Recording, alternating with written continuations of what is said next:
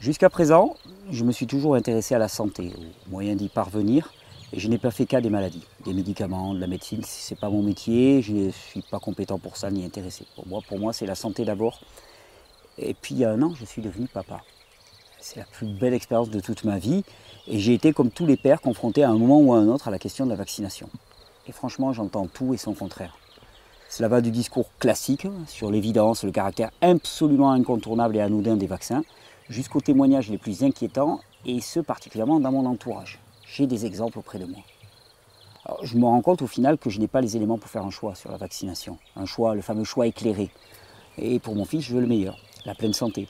Je ne veux pas faire de choix au hasard, et surtout pas jouer à la roulette russe. On parle de consentement libre et éclairé. Alors, euh, puisque personne ne semblait pouvoir m'éclairer sans prendre parti, ben, je me suis lancé dans une enquête. J'ai fait ma propre enquête avec toute l'énergie que me donne l'amour pour mon fils.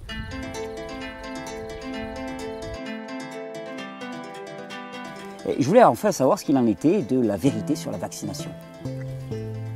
Mon opinion, finalement, n'a aucune importance, et mes choix non plus. Ce que je veux, c'est donner à chacun des informations claires, rationnelles et basées sur des faits scientifiques, afin de pouvoir faire un choix éclairé. Je ne suis pas anti-vaccin, je suis pro-science, pro-santé publique, pro-enfant heureux et en bonne santé. Et donc, je vais poser des questions et essayer d'y répondre.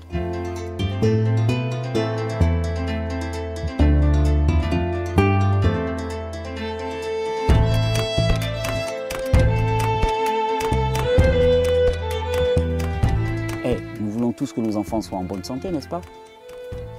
J'ai appelé mon grand ami Alex afin qu'il vienne filmer mon témoignage de mon enquête et qu'il puisse rendre compte du chemin que j'avais emprunté pour dénouer le vrai du faux.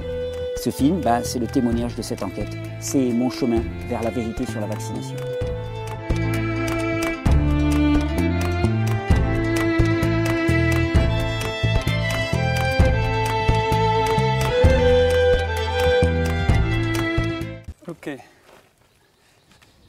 Cool, bon bah j'ai hâte.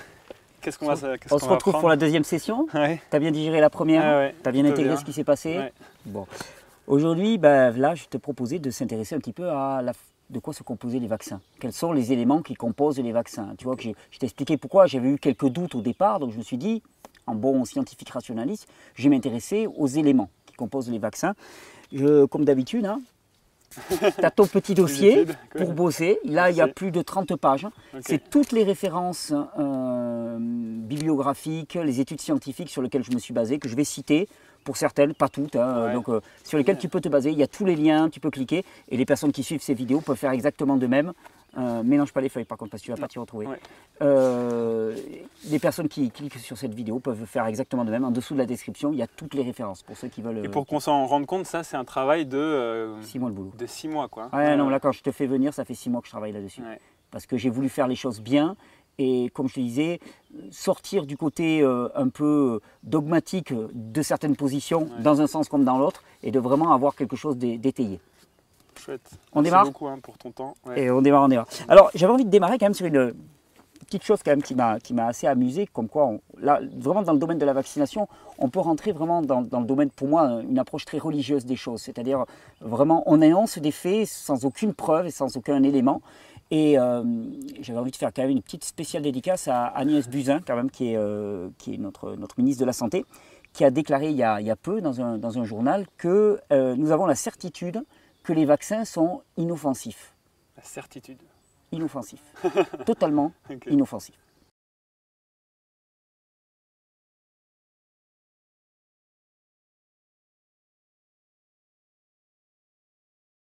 Ma fille Adèle, elle se développait euh, normalement. Et puis aujourd'hui, elle est handicapée à plus de 80%. À l'âge de 5 mois, elle a reçu la troisième série d'injections vaccinales avec le Pentavac et le Prévenard. Et ce jour-là, alors que je l'allaitais, on m'a poussé à recevoir le Revaxis. C'est un vaccin qui est très chargé en aluminium, mais ça, je ne le savais pas.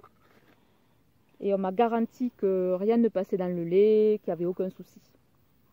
Et pour l'anecdote, euh, la pharmacienne qui nous a délivré les vaccins, euh, elle m'a avoué hein, de, sa propre bouche que euh, pour elle-même et, ses propres enfants, elle a toujours refusé les vaccins. Et Adèle, elle s'est mise à vomir de plus en plus. Elle pissait tout ce qu'on lui donnait, même l'eau. Et au bout d'un gros mois, elle a fini euh, par être hospitalisée, avec des perfusions historiques qui sont montées à 3 litres et demi par jour, alors qu'elle avait 7 mois. Donc on lui prenait du sang toutes les 3-4 heures pour réadapter sans arrêt les perfusions. J'ai vu des tonnes de médecins qui à chaque fois euh, me demandaient de refaire la chronologie. À chaque fois, je leur parlais des vaccins. Et systématiquement, on me disait, vous pouvez oublier. C'était le gros point d'interrogation de tout le service. Alors, euh, comme ils ne savaient pas, ils ont balancé 4 antibiotiques à large spectre. D'ailleurs, après, elle a développé un clostridium difficile dont vous imaginez les conséquences. Et puis, ils ont fait des tas d'images, notamment une IRM cérébrale avec une anesthésie générale au décours de laquelle elle a fait un arrêt cardio-respiratoire de 6 à 10 minutes. Imaginez aussi les séquelles. Hein. Et finalement, euh, c'est sur la piste génétique qu'ils se sont vite engouffrés, à commencer par la maladie de Barter. Mais cette ce syndrome de Barter qu'elle présentait et qui prétendument ne pouvait être que d'origine génétique, ben, il s'est envolé en trois jours. Et après cette résolution spontanée, euh, ils ont vite rebondi euh, en moins d'une semaine sur une autre maladie génétique qui s'appelle la cytopathie mitochondriale. Et depuis, il y a eu des tas d'hypothèses euh, et ils s'acharnent sur cette piste en fait. On a passé beaucoup de temps à l'hôpital, on a rencontré beaucoup de familles, plein d'enfants qui sont devenus malades après vaccination. Et on nous rapporte souvent euh, la même difficulté euh, rencontrée euh, à faire établir un lien entre la vaccination et les soucis de santé, même quand la chronologie est évocatrice. Alors pour ce qu'on a vu nous, c'était des bronchiolites, environ un mois après vaccination, des cancers, notamment des leucémies, autour de 1 à 7 mois après vaccination, des diabètes de type 1, la dernière, c'était 15 jours après vaccination. Et puis euh, Kawasaki, euh, autisme, etc. Aujourd'hui, pour nous, c'est trop tard, mais on pense que c'est très important de témoigner de ce qu'on a traversé. Et euh, ceci dit, on n'affirme rien, mais on pense qu'on est en droit de se poser des questions. Alors tu vas me dire, ce que je t'ai montré là, c'est juste un témoignage. Hein. Des témoignages comme ça, il y en a des tas. Mais si c'était totalement inoffensif, il n'y aurait même pas un seul témoignage comme ça. Puis des témoignages comme ça de parents, il y en a, des tas. C'est parmi les choses aussi qui m'ont mis un peu la puce à l'oreille.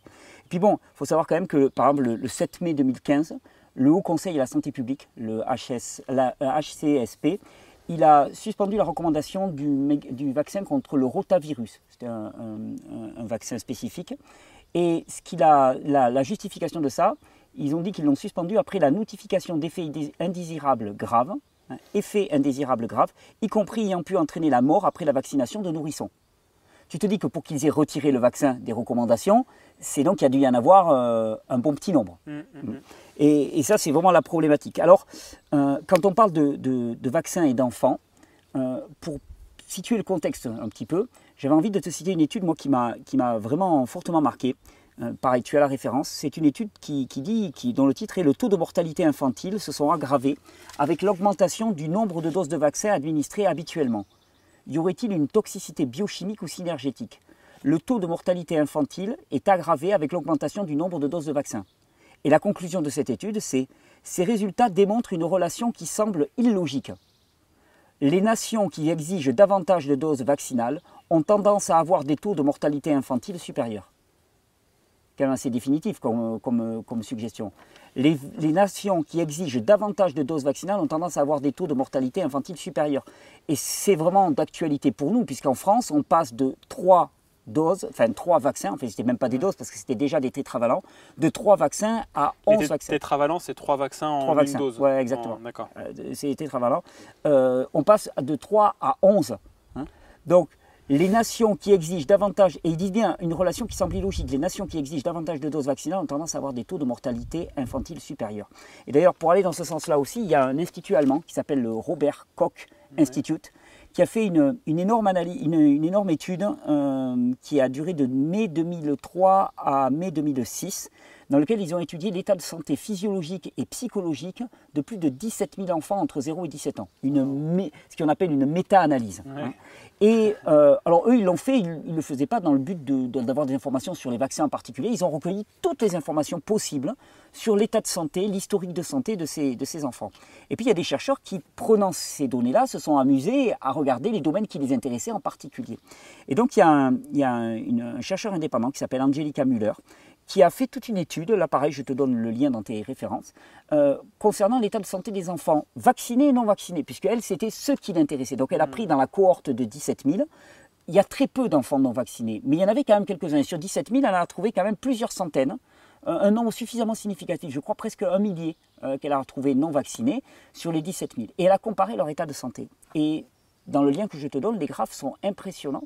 Tu vois que l'état de santé dans la plupart des maladies qu'elle a pu lister, des troubles du comportement et ainsi de suite des enfants non vaccinés, est bien meilleur que celui des enfants vaccinés. C'est là aussi, on est dans une relation qui semble illogique, comme disait l'autre étude. Tu vois, c'est illogique. On se dit non mais normalement plus tu vaccines, plus tu, moins tu devrais avoir de mortalité infantile. Mm. Plus tu vaccines et plus tu as de mortalité infantile. Et eh bien là, la relation est logique. Elle a trouvé. Elle dit les données de l'étude. Alors cette étude s'appelait KIGGS, c'était le nom de cette étude apporte de manière répétée des preuves selon lesquelles les enfants sans vaccin sont de tout point de vue en meilleure santé que les enfants vaccinés.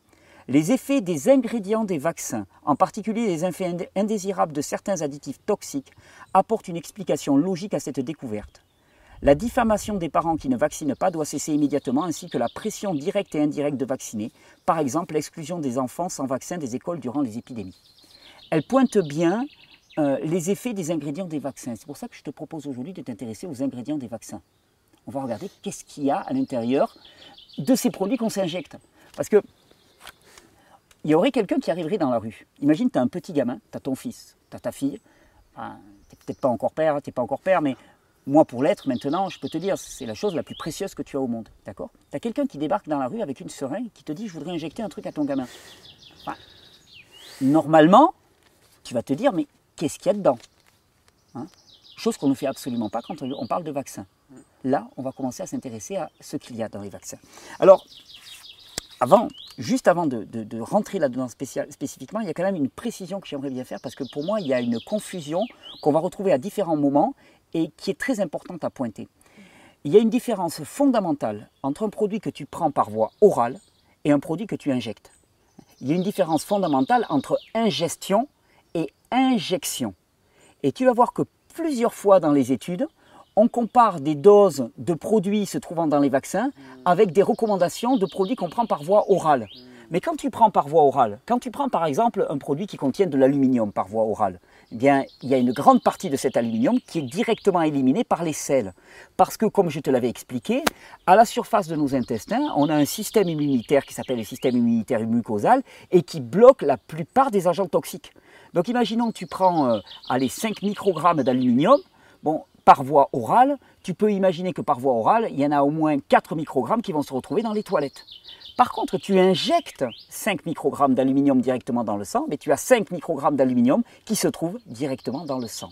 Ah Et tu vas voir qu'à plusieurs endroits, y compris dans des sites qui émanent du gouvernement français, Vaccination Info Service, on mélange allègrement les deux. Hmm. À titre personnel, je ne pense pas que les personnes qui ont rédigé ces articles sont stupides au point de faire la confusion entre les deux. Hmm. Donc pour moi, c'est de la manipulation, c'est de la malveillance, c'est euh, prendre, prendre, les gens pour, des imbéciles et réaliser une confusion. Donc j'avais vraiment envie que euh, on, réalise que quand on prend un produit directement dans le sang, quand on l'injecte, on court-circuite tous les mécanismes de protection du corps. Hmm. Complètement. Ça n'a rien à voir. Oui, c'est ça. Ça n'a rien à voir. Ça n'a strictement rien à voir. Avaler du mercure dans l'eau ou s'injecter du mercure au niveau du sang, ça n'a rien à voir. Parce que quand tu avales du mercure dans l'eau, effectivement, il y a une bonne partie qui est éliminée. D'accord? Donc ça, c'était vraiment une, précision. Pour euh, voir de quoi sont composés les vaccins, j'ai pris quelque chose qui est un document de référence qu'on appelle le Farwell PDR Physician Desk Reference. C'est la Bible, entre guillemets, du médicament. Hein? tu, as le lien dans tes études. Hein. C'est c'est renouvelé tous les ans, le Farwell Physician Desk Reference, c'est le PDR, Physician Desk Reference. C'est l'industrie du médicament qui indique un petit peu tous les produits hein, qu'elle produit et toutes les compositions de ces différents produits. Et on va regarder un petit peu quels sont les ingrédients principaux des, des vaccins. Donc dans un vaccin, globalement, qu'est-ce qu'il y a? Il y a des pathogènes atténués. Pathogènes atténués, c'est l'élément pour lequel on veut vacciner. Par exemple, on va prendre de la variole, soit sous forme vivante, il y a des virus vivants et il y a des virus morts. Ça, on reviendra un petit peu plus en détail euh, dans, une prochaine, dans un prochain épisode. Euh, donc ça, c'est le pathogène atténué qui est censé amener la réaction. Ensuite, il y a ce qu'on appelle des adjuvants. Et pourquoi du coup déjà? Les adjuvants? Ouais. Alors pourquoi des adjuvants? C'est pour augmenter la réaction du système immunitaire. C'est-à-dire que ce sont des produits qui vont faire euh, tressaillir le système immunitaire d'une certaine manière. Ça, on va, ça va justifier par exemple la présence de l'aluminium, qui est un produit, qui, le, le, système immunitaire, il déteste ça, c'est un poison pour l'organisme. Donc il réagit d'autant plus et donc il va produire plus d'anticorps. Ensuite, il y a ce qu'on appelle des conservateurs. Hein. Il y a ce qu'on appelle des excipients. Des conservateurs, pourquoi? Pour les... Pour les vaccins, pour, pour les virus. Pour les virus, histoire que ben, les produits se conservent. Hein, histoire que, le, par exemple, quand c'est des virus vivants, il faut les conserver au frais. Ils font des conservateurs pour que le, le produit n'évolue pas. Et il y a ce qu'on appelle des excipients. Des excipients, ce sont des agents, ce qu'on appelle des agents de charge. Ce sont des agents qui accompagnent pour que le produit soit mieux absorbé dans le sang. Pour, voilà, ce sont des produits qui ne participent pas directement à l'effet vaccinal, mais qui participent à l'absorption du, du produit. Et il y a ce qu'on appelle des toxioïdes. Les toxioïdes, en fait, ce sont des, des, des, protéines, des produits toxiques qui participent aussi à la réponse immunitaire. D'accord? Alors, euh, quand on appelle des pathogènes, ce qu'on appelle des pathogènes euh, atténués, c'est effectivement, conformément à la théorie pasteurienne, hein, on donne une version affaiblie du virus et de la bactérie afin de générer la production d'anticorps spécifiques. Ça, pas de problème. Ensuite, adjuvants et conservateurs. Alors, dans les adjuvants et les conservateurs, on va trouver mercure, hein, on va en reparler, Ouais. formaldéhyde, aluminium, éthylène glycol, phénol. Donc le but est de provoquer une réponse immunitaire plus forte que celle qui serait seulement provoquée par le pathogène atténué. Donc si on prend un petit peu les, produits en, en, détail, formaldéhyde, si tu tapes formaldéhyde sur Internet, effet cancérigène neurotoxique.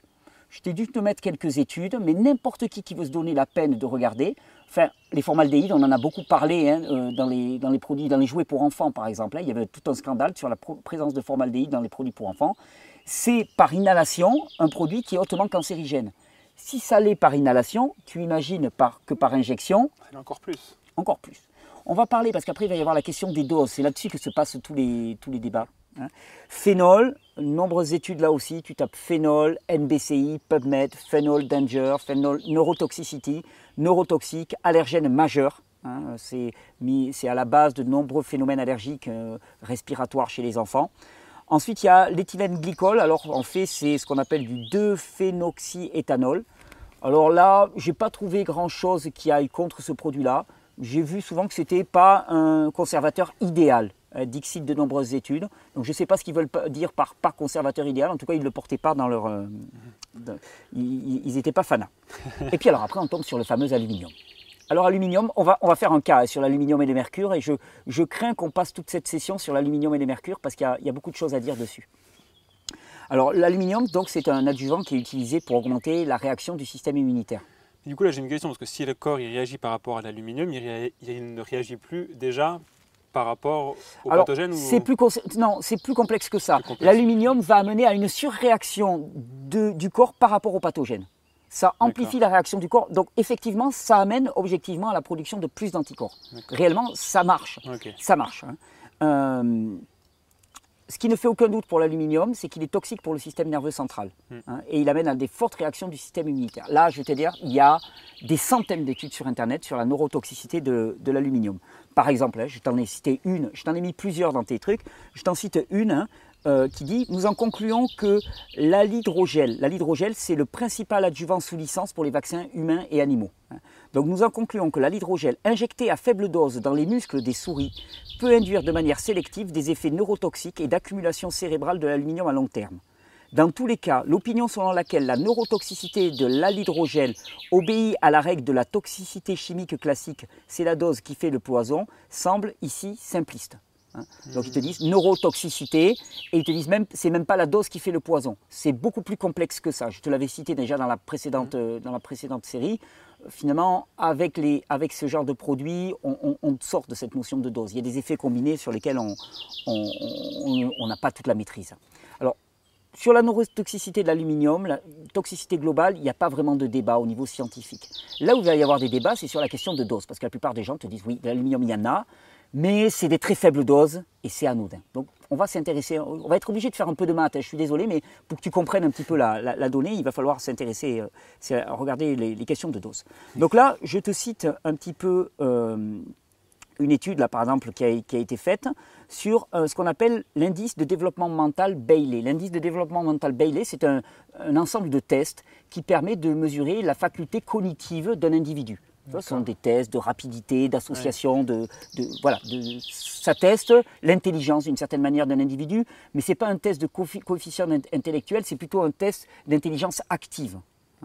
Et donc, euh, la, conclusion de cette étude est terrible. Ils, estiment, ils disent, nous estimons que pour les enfants qui reçoivent une alimentation complète par voie intraveineuse, avec une dose moyenne d'aluminium de 45 microgrammes par, de 45 microgrammes par kilogramme de poids corporel par jour, la réduction prévue de l'indice de développement bandal Bailey serait en moyenne d'un point par jour d'alimentation par voie intraveineuse. Je te traduis.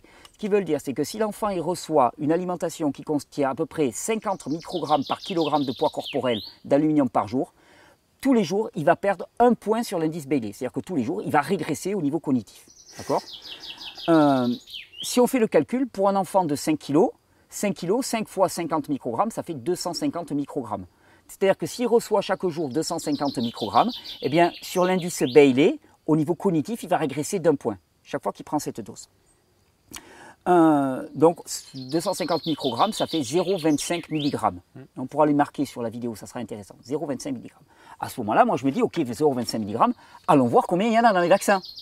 je me dis, il y en a certainement beaucoup moins, parce qu'on sait qu'à cette dose-là, le gamin, il, régresse au niveau cérébral. Je vais sur le site euh, Vaccination Info Service, hein, qui est un site avec le label hein, du gouvernement français. C'est une émanation du ministère de la Santé et des Solidarités. Et là, je tombe sur un truc extraordinaire parce qu'ils traitent de la toxicité de l'aluminium. Mhm. Parce que bien sûr, ça a dû leur revenir, tu vois, aux oreilles. Et donc, je cite, l'aluminium est le, plus, le, métal le plus abondant sur Terre. Mhm. déjà, pour moi, ce n'est pas un argument, ce n'est pas parce qu'il est sur Terre que tu dois te le bouffer. Déjà, hein, enfin, tu vois, techniquement. Nous en absorbons quotidiennement par de multiples voies et pratiquement toutes les denrées alimentaires en contiennent, en premier les légumes et les céréales. L'aluminium sert également au conditionnement alimentaire, boisson en canette pour l'instant, tu, dis, qu'est-ce qu'ils veulent nous servir moi, sur le coup, je me disais, qu'est-ce qu'ils veulent me servir Ça fait un peu bon. Ainsi, les quantités d'aluminium apportées par les vaccins sont faibles. Alors là, c'est intéressant, ils donnent des valeurs. Généralement, 0,2 à 0,5 mg par vaccin. Je te rappelle que la dose maximale, maximale c'est 0,25. Donc 0,2 à 0,5, tu peux te dire qu'on est certainement à 0,5 et ils te disent 0,2 à 0,5 et en tout cas jamais plus de 0,85 mg. 0,85, on est à trois fois la dose. D'accord? Et ce qui est fabuleux, ce que je trouve fabuleux, par rapport aux autres sources quotidiennes d'apport d'aluminium dans l'organisme, 3 à 5 mg chaque jour par voie orale. C'est là où je te dis, on compare des doses apportées par voie vaccinale en disant mais c'est pas grand chose parce que chaque jour vous en avez 3 à 5 mg par voie orale. Ah mais par voie orale, c'est pas du tout la même chose. c'est pas du tout la même chose. Donc 0,85, c'est trois fois la dose qui est reconnue comme étant profondément neurotoxique et amenant à une régression au niveau intellectuel des enfants. Et ça, c'est eux qui le disent en plus. Ah oui, mais ils te donnent les valeurs. Ils te donnent les valeurs. Et puis, techniquement, je ne veux pas être suspicieux de nature. Si on te dit c'est entre 0,2 et 0,5 et jamais plus de 0,85, tu peux te dire ok, on est à 0,85. Voire pire. Donc, déjà, on est à trois fois la dose. Et on ne parle pas des effets cumulatifs. Hein, on ne parle pas de ce qui va se passer, parce que si on a des médicaments hexavalents, c'est 6 fois ça? C'est 12 fois ça? Enfin, je veux dire, on, disait bien que la dose ne fait pas le poison. Dans la première étude que je te disais, on te disait euh, l'opinion selon laquelle la neurotoxicité de l'aluminium obéit à la règle de la toxicité chimique classique, c'est la dose qui fait le poison, semble ici simpliste. Ok, alors si c'est simpliste, qu'est-ce qui se passe réellement? Quand on en prend 6 à la fois, qu'est-ce qui se passe réellement? On ne sait pas. Je ne peux pas te répondre, moi. Hein. Mm, mm, on ne sait pas. J'ai rien trouvé qui, qui, qui permette de le savoir. Alors, Waouh, c'est fou tout ça C'est dingue. C'est impressionnant. Hein c'est impressionnant.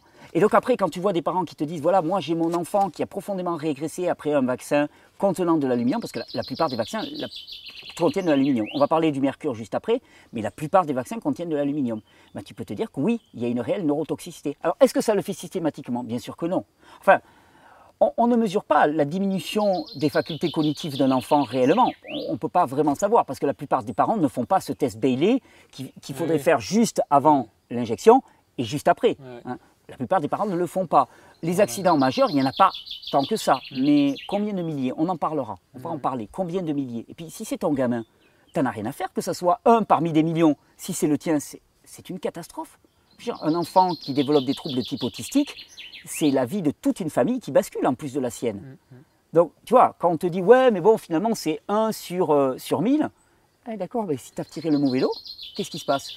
Puis comment est-ce qu'on peut se réjouir, se dire finalement, bon, les dommages collatéraux, euh, mm. On a parlé de l'aluminium. Alors, si tu voulais ah faire d'autres recherches, je ne vais pas trop insister sur l'aluminium, hein, parce qu'on a déjà la neurotoxicité qui est avérée, et au niveau des doses, c'est assez clair. Mais tu peux faire des recherches. Il y a une équipe française qui a travaillé sur une maladie qu'on appelle la myofascite à, macrophage. Dit comme ça, déjà, c'est pas glamour, mais tu verras aussi, et ils le, mettent directement en lien avec la neurotoxicité de l'aluminium. Euh, il y a un autre syndrome qu'on appelle le syndrome ASIA, A-S-I-A. Hein. c'est un syndrome auto-immune, inflammatoire, en lien avec les adjuvants vaccinaux. Là aussi, il y a pas mal de travaux de recherche qui sont faits actuellement là-dessus. Ça ne me semblait pas nécessaire de développer plus que ça. Je crois qu'on en a dit suffisamment sur l'aluminium. J'aimerais bien maintenant qu'on touche quelques mots sur le mercure. Hein, parce que le mercure dans les vaccins, on en a beaucoup parlé, tu as, certainement entendu parler. Ouais, c'est même encore pire que l'aluminium, non? Ouais, on va voir. non? On, va voir. on va voir, on va voir. Globalement, le mercure, quand on parle du mercure, on parle d'un produit qui s'appelle le timérosal. Ok. Timérosal, je vais te proposer de mettre une photo à l'écran, c'est le flacon de Timérosal. Et sur le flacon de Timérosal, on voit une belle tête de mort. globalement, moi, techniquement, quand tu vois une tête de mort sur un truc, ça ne veut pas dire c'est bon, mangez-en. Déjà, il y, a, il y, a un petit warning quand même qui s'allume. On va pas en manger, on va se l'injecter. On va dire, mais non, c'est une question de dose. On va devoir parler de dose. Au niveau du mercure, j'ai déjà listé plus de 240 études qui prouvent que le timérosal est dangereux. Troubles du comportement, retard de langage, encéphalite, inflammation cérébrale. Là, il y a pléthore d'études là-dessus. Il suffit de taper timérosal, autisme, timérosal, encéphalitis, en anglais. Je t'en ai cité quelques-unes, mais je n'ai pas voulu tout mettre, ça, aurait été, ça, n'aurait servi à rien. Alors, quand tu prends la, fiche, hein, ce qu'on appelle la fiche de données de sécurité du, du timérosal, je donne le lien là aussi, hein, c'est ce qu'on appelle la FDS, on voit sur le timérosal, effet mutagène. Alors qu'est-ce que c'est qu'un effet mutagène? Ça veut dire que le timérosal attaque directement l'ADN. Hein. Un mutagène, c'est un agent qui change le génome d'un organisme, qui change, qui va agir directement sur le code génétique d'un organisme et qui augmente le nombre de mutations génétiques d'un organisme. Donc effet mutagène, mutagène pour les cellules somatiques des mammifères. Effet tératogène, il n'y en a pas. Toxicité développementale, il n'y en a pas. Cette substance peut être toxique pour les reins, le foie, la rate, la moelle osseuse et le système nerveux central. L'exposition prolongée à cette substance peut endommager les organes cibles. Une exposition répétée à une matière hautement toxique peut produire une détérioration générale de la santé par accumulation dans un ou plusieurs organes humains. Ça, c'est la fiche signalétique du timérosal. Déjà, quand tu vois ça... Ça fait froid dans le dos. Ça fait froid dans le dos. Je pensais que, que le mercure était a été enlevé en fait de tous les vaccins. C'est vrai ou au final on en retrouve toujours un peu? Plus complexe que ça. D'accord. Effectivement. Alors, c'est amusant parce qu'on on te dit, euh, il y a de nombreuses personnes qui prétendent que le mercure n'a aucun danger. il y a 240 études pour te prouver le contraire. Euh, effectivement, le mercure a été enlevé de la plupart des vaccins. Donc, s'il a été enlevé, c'est pas pour rien. C'est qu'il y avait déjà il y avait des fortes suspicions d'accident. Il n'a pas été enlevé de tous les vaccins. Euh, je te donne un lien pour aller sur le site hein, de Vaccination Info Service qui donne des valeurs. On se rend compte que l'aluminium a été, le, mercure a été enlevé de la plupart des vaccins, sauf deux l'hépatite B et le vaccin contre la grippe. Le Vaccin contre la grippe, hein, qu'on répète. Plus répandu presque, non Ou en tout cas bien répandu. Qui font partie du. Ouais, qui font partie du, lot. Euh, des top 4. Voilà. Donc il a été, il a été enlevé de la plupart des vaccins. Donc donc il devait y avoir quand même un problème à ce sujet-là. Euh, le vaccin contre la grippe, il est administré aux femmes enceintes. Et ça, pour moi, c'est un truc hallucinant. C'est-à-dire que quand tu vas sur les recommandations, quand tu vas sur les recommandations vaccination info-service, on te dit qui doit être vacciné contre la grippe. Ils te disent les femmes enceintes à tous les stades de la grossesse. Donc globalement, si tu vaccines les femmes enceintes, c'est que tu vaccines les fœtus. Les fœtus prennent une dose de mercure obligatoirement.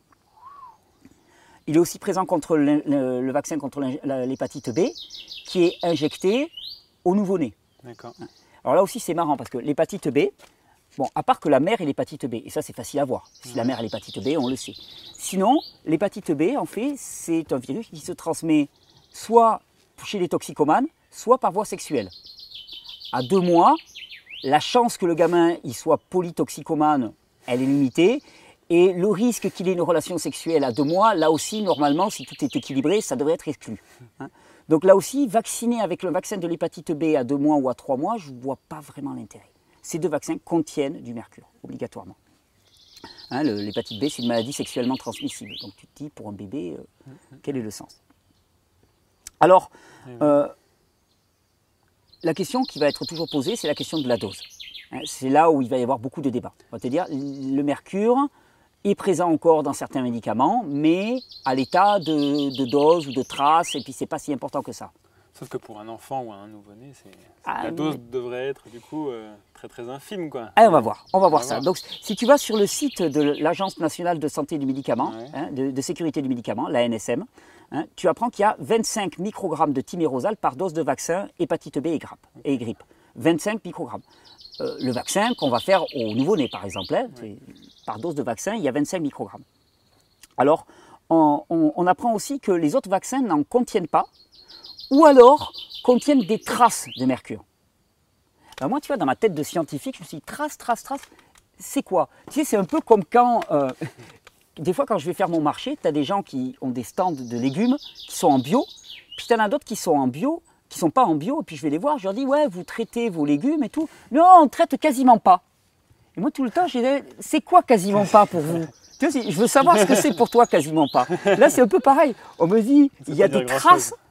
Je- Oui. Dites-moi c'est que c'est vos traces, parce que tu vois, il y a des traces, c'est des grosses traces. Donc, je suis allé voir le, le site de la, de la Food and Drug Administration, je te donne encore le lien, hein, de la FDA, euh, et ils te disent, les vaccins avec des traces de timérosal contiennent 1 microgramme ou moins de mercure par dose. D'accord? Donc, quand ils contiennent vraiment du mercure, il y a 25 microgrammes. Quand ils contiennent des traces, c'est jusqu'à 1 microgramme. D'accord? Ok. S'il y, a- s'il y a moins de 1 microgramme, on dit c'est des traces et ça n'apparaît pas comme, comme un vaccin contenant du mercure. Alors, 1 microgramme par dose de vaccin, je me suis amusé à faire un petit calcul. Je te le fais rapidement. Euh, 1 microgramme, un- une dose de vaccin, c'est 0,5 millilitres. D'accord? 1 microgramme, hein, imaginons qu'il y a 1 microgramme, donc il n'y a que des traces. 1 microgramme pour 0,5 millilitres, ça fait 2 milligrammes par litre. Tu peux refaire les calculs toi-même, c'est une règle, une- une- un produit en croix tout simplement. Ça fait 2 mg par litre. Ok, donc dans les vaccins ne contenant pas de mercure, il peut y avoir jusqu'à 2 mg par litre de mercure. Alors maintenant, eh bien, on va aller voir quelles sont les toxicités, les recommandations, tu vois, au niveau de la toxicité du mercure. Je suis allé voir par exemple l'eau de boisson. Alors on est d'accord, l'eau de boisson, tu la prends par voie orale. hein. Donc on est par voie, par voie injectable, on devrait être nettement en dessous. Mais déjà par voie orale, les valeurs recommandées par l'OMS, c'est 1 microgramme par litre. Là, on est à 2 milligrammes par litre, c'est-à-dire 2000 fois plus. Dans un vaccin qui ne contient que des traces, il y a 2000 fois plus en concentration de mercure que dans l'eau de boisson, que dans le maximum qui est toléré par l'OMS en termes d'eau de boisson. Et on parle bien de quelque chose qui est injecté comparé à quelque chose qui est pris par voie orale. hein. Donc je ne comprends pas trop comment on peut avoir 2000 fois plus sans avoir un problème. Ok? On va faire une petite pause si tu veux. hein. Le mercure, il a été présent toujours dans les vaccins. Et il est encore présent dans le, dans le vaccin pour l'hépatite B et pour la grippe à dose de 25 microgrammes par, euh, par dose pour l'hépatite B et, et la grippe. D'accord? Même quand ce ne sont que des traces, il, y en a, il peut y en avoir jusqu'à 1 microgramme par euh, dose de vaccin, ce qui revient à l'équivalent de 2 mg par litre, ce qui est 2000 fois la dose maximale autorisée par l'OMS pour ce qui est de l'eau de boisson. D'accord? Euh, Ensuite, on a montré que la dose maximale tolérable, et je te mets- il y a une étude là-dedans hein, qui te le prouve, la dose maximale par voie euh, parentérale, c'est-à-dire par voie injectable, hein, normalement c'est 2 microgrammes par kilo de poids corporel. Mhm. Tu as une question? Ouais. Du coup, j'ai une, question là, parce que l'OMS met du coup tous ces chiffres-là à Ouais. la portée de tous. Ouais. Mais eux, ils sont pas en lien avec euh, les médecins ou ceux qui font ces vaccins ou ceux qui disent. euh, La plupart de mes chiffres, je les ai trouvés sur des sites totalement officiels. Je suis pas, bah, pour- avoir de la probité aussi dans, dans mes recherches, tu vois, je voulais pas du tout aller creuser des sites alternatifs qui ne donnent pas leurs sources et etc. Moi aussi, j'en ai marre parce que je pense qu'il y a de la manipulation dans les deux sens. Et j'ai trouvé des sites anti-vaccination parce que moi, je suis allé les voir les deux. Pour des pro-vaccination, c'était simple. L'argument de base, c'était la vaccination a sauvé des millions de vies. Ferme ta bouche. De toute façon, il n'y a pas de question à poser. Voilà. Tout débat est malvenu. Ok, d'accord. Ok. Donc après, moi, j'allais voir les anti-vaccinations. Et chez les anti-vaccinations, j'ai vu des choses qui, pour moi, tenaient des énormités.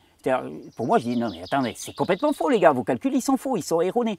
Donc j'ai fait mes calculs moi-même et je suis allé voir des sources qui étaient les sources les plus officielles possibles. Donc oui, je suis allé voir le site de l'OMS. Quelles sont les recommandations? Et j'ai fait mes propres calculs.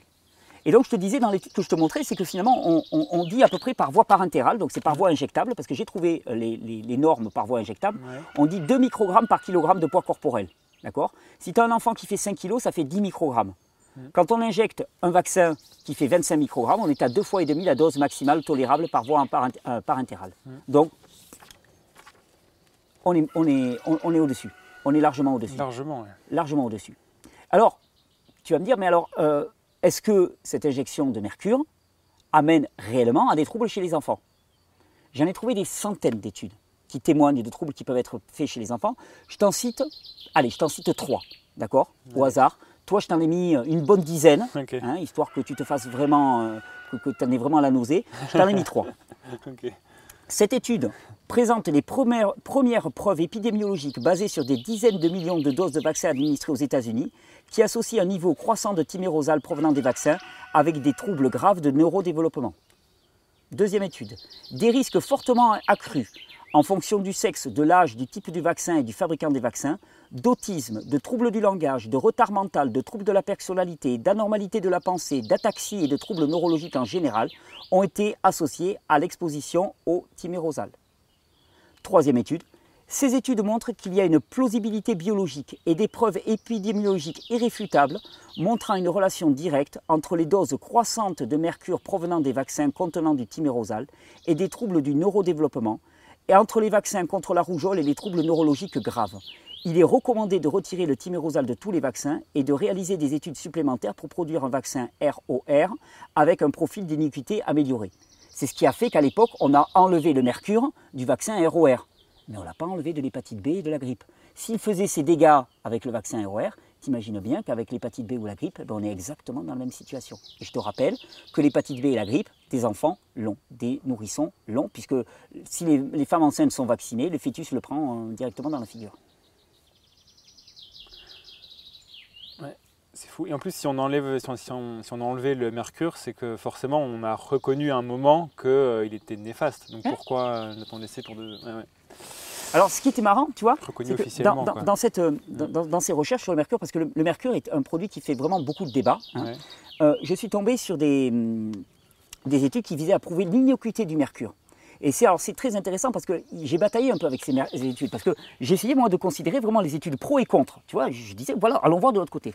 Et donc quand j'ai trouvé toutes ces études de toxicité du mercure, j'ai dit ben, je vais en trouver qui prouvent l'innocuité du mercure. Et j'en ai trouvé. Alors, sur le coup, je me disais mais comment est-ce que je peux faire coexister les deux quoi? Il doit y avoir un biais quelque part.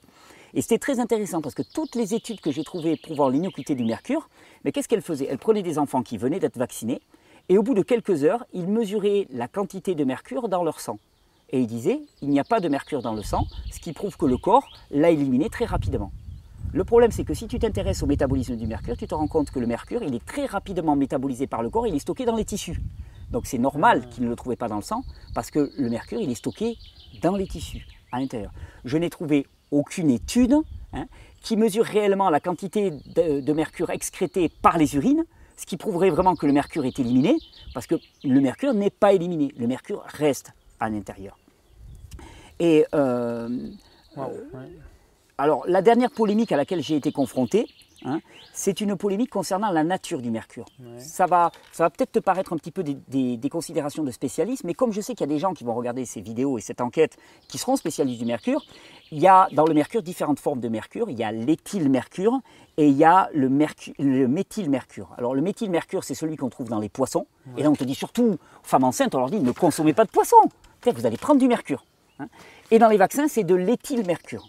Et ce qui a été dit, et ce que j'ai retrouvé par exemple sur le, le site du CDC, donc c'est le Center for Disease Control, c'est euh, quelque part c'est l'agence de la santé aux États-Unis, c'est que le méthylmercure est super dangereux, mais l'éthylmercure ne présente aucun danger, le corps l'élimine. D'accord? Et en fait, c'est joli, j'aimerais bien y croire, mais c'est archi faux. Et euh, j'ai pas mal de preuves à l'appui, je t'en cite une, plusieurs même je t'en cite, hein, mais une en particulier qui vient de la National Academics of Science, Engineering and Medicine aux États-Unis. C'est une académie des sciences qui est extrêmement réputée, qui contient quand même pas moins de 300 prix Nobel. Ouais. Donc euh, en fait, c'est pas le club des amis de Picsou Magazine, hein, c'est un truc euh, vraiment sérieux. Et alors leurs conclusions, hein, quelles sont-elles? Ils te disent l'éthylmercure, donc c'est le mercure des vaccins, Ouais. est probablement légèrement moins toxique, légèrement moins toxique que le méthylmercure dans les poissons. Cependant, la base de données de l'éthylmercure est encore très faible, ce qui crée une incertitude considérable dans les comparaisons entre les évaluations de risque. Donc ils disent il est légèrement moins toxique, mais en fait on ne sait pas. hein. L'éthylmercure et le méthylmercure doivent être considérés équipotents en termes de neurotoxicité du développement. Cette conclusion est clairement protectrice pour la santé publique. C'est-à-dire que cette, cette, euh, conclusion, on devrait la garder pour la santé publique et on devrait en prendre les, les- les- on, on devrait tirer les conclusions à partir de cette, euh, de cette étude. L'exposition à l'éthylmercure provenant des vaccins, ajoutée aux expositions au méthylmercure provenant de l'alimentation, a sans doute entraîné des réactions neurotoxiques fortes chez certains enfants. Voilà leur conclusion. Et puis attends, ils y vont prudemment. Ça n'empêche pas le CDC, comme je te le disais, de continuer à annoncer le thymérosal contient de l'éthylmercure, dormez tranquille, qui est éliminé du corps humain plus rapidement que le méthylmercure et donc à moins de risque de nocivité. C'est archi faux. C'est archi faux. Et puis, tu vois, je ne vais pas t'en mettre des tonnes, hein, je ne veux pas, veux pas t'accabler, mais fais tes recherches. Thymérosal et autisme.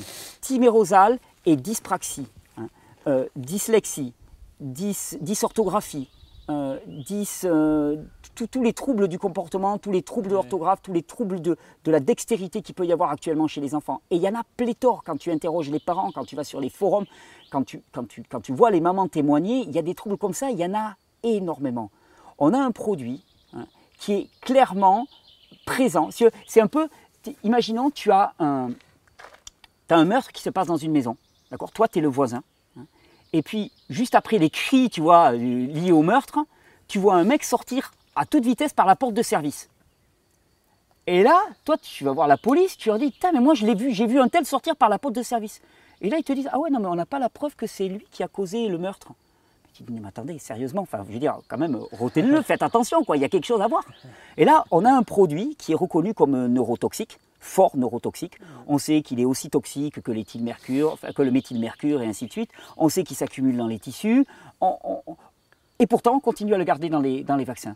On a deux vaccins, le vaccin contre la grippe qui est massivement donné hein, chez les personnes âgées, mais aussi chez les femmes enceintes, donc qui touche les fœtus. On a l'hépatite B, on vaccine les enfants avec le vaccin contre l'hépatite B. Il fait partie des vaccins de la cohorte des 11 vaccins avec lesquels on va vacciner les enfants, qui contiennent 25 microgrammes par, dose de, mercure. hein. On sait que c'est au moins deux fois et demi la dose maximale soutenable par un organisme d'un d'un bébé de 5 kg. On sait aussi hein, qu'il y a de l'aluminium en quantité. On sait tout ça. On sait que le mercure, même quand il n'est pas présent sur la notice des vaccins, il peut être présent à l'état de trace et que même à l'état de trace, ben, c'est 1 microgramme. Très hein, néfaste. et c'est très néfaste aussi. Et du coup, toutes ces études, qui c'est qui les finance? C'est- Au final, c'est des trucs publics. C'est des. Oui. Oui, mais parce qu'il y a des chercheurs publics, mais il ne Ouais, faut pas c'est ça. croire. Tu sais, moi, je ne suis pas en train de faire de la diabolisation. Ah non, non, mais c'est c'est bien je- ce que je me je- rends compte en fait. C'est que, la- Ah, ah, mais bien sûr, c'est bien dans sûr. le public, on nous dit en fait, on nous dit très clairement ce qui Ça ne est dépasse pas le pas. Problème, c'est que ça ne dépasse pas le stade de la recherche. Ça ne dépasse pas le stade de la recherche. C'est pour ça que j'ai fait tout ce travail de recherche aussi, que l'ayant fait pour moi-même, je me suis dit, il faut que je le partage. Oui. Les données, elles sont disponibles. Il suffit de prendre le temps de les chercher. On n'a pas fini avec les vaccins. On n'a pas fini, je veux dire, avec les, Les compositions. ah, les compositions. Non, on va s'arrêter là, si tu veux bien, Ouais, parce ça que ça, me- marche. ça me semble déjà un, Ouais. un bon gros morceau. Ouais, ouais, ouais, la tête va exploser. Euh, on, va, on, on va reprendre la prochaine fois. On va non seulement étudier quelques éléments encore qu'on trouve dans les vaccins. Tu verras, on ne s'attend pas à les trouver là. On va parler de glyphosate, par exemple. Ah hein. Ah le glyphosate, c'est produit par Monsanto. On se dit, mais c'est un, un pesticide majeur. On a trouvé dans les vaccins. Mais bon, on je vais pas tout. Et puis on parlera aussi de la manière dont sont évalués les vaccins. Qui, qui évalue les vaccins avant leur mise sur le marché? Tu vas avoir quelques surprises. hein. Peut-être qu'il y a un conflit d'intérêts majeur là-dedans. Ça va aller? Bon, Ouais. t'es sûr? Yeah, on va aller. Ça alors. Ça va? Ouais, ouais, ça marche. Je t'offre une petite coco Allez, ah, Tiens, mon super, gars, trop gar- bien. garantie Cool. sans mercure. Chin chin, Chin merci. chin. Pour pas garder le moral quand même et continuer à faire des choix éclairés. Ouais, À ta santé.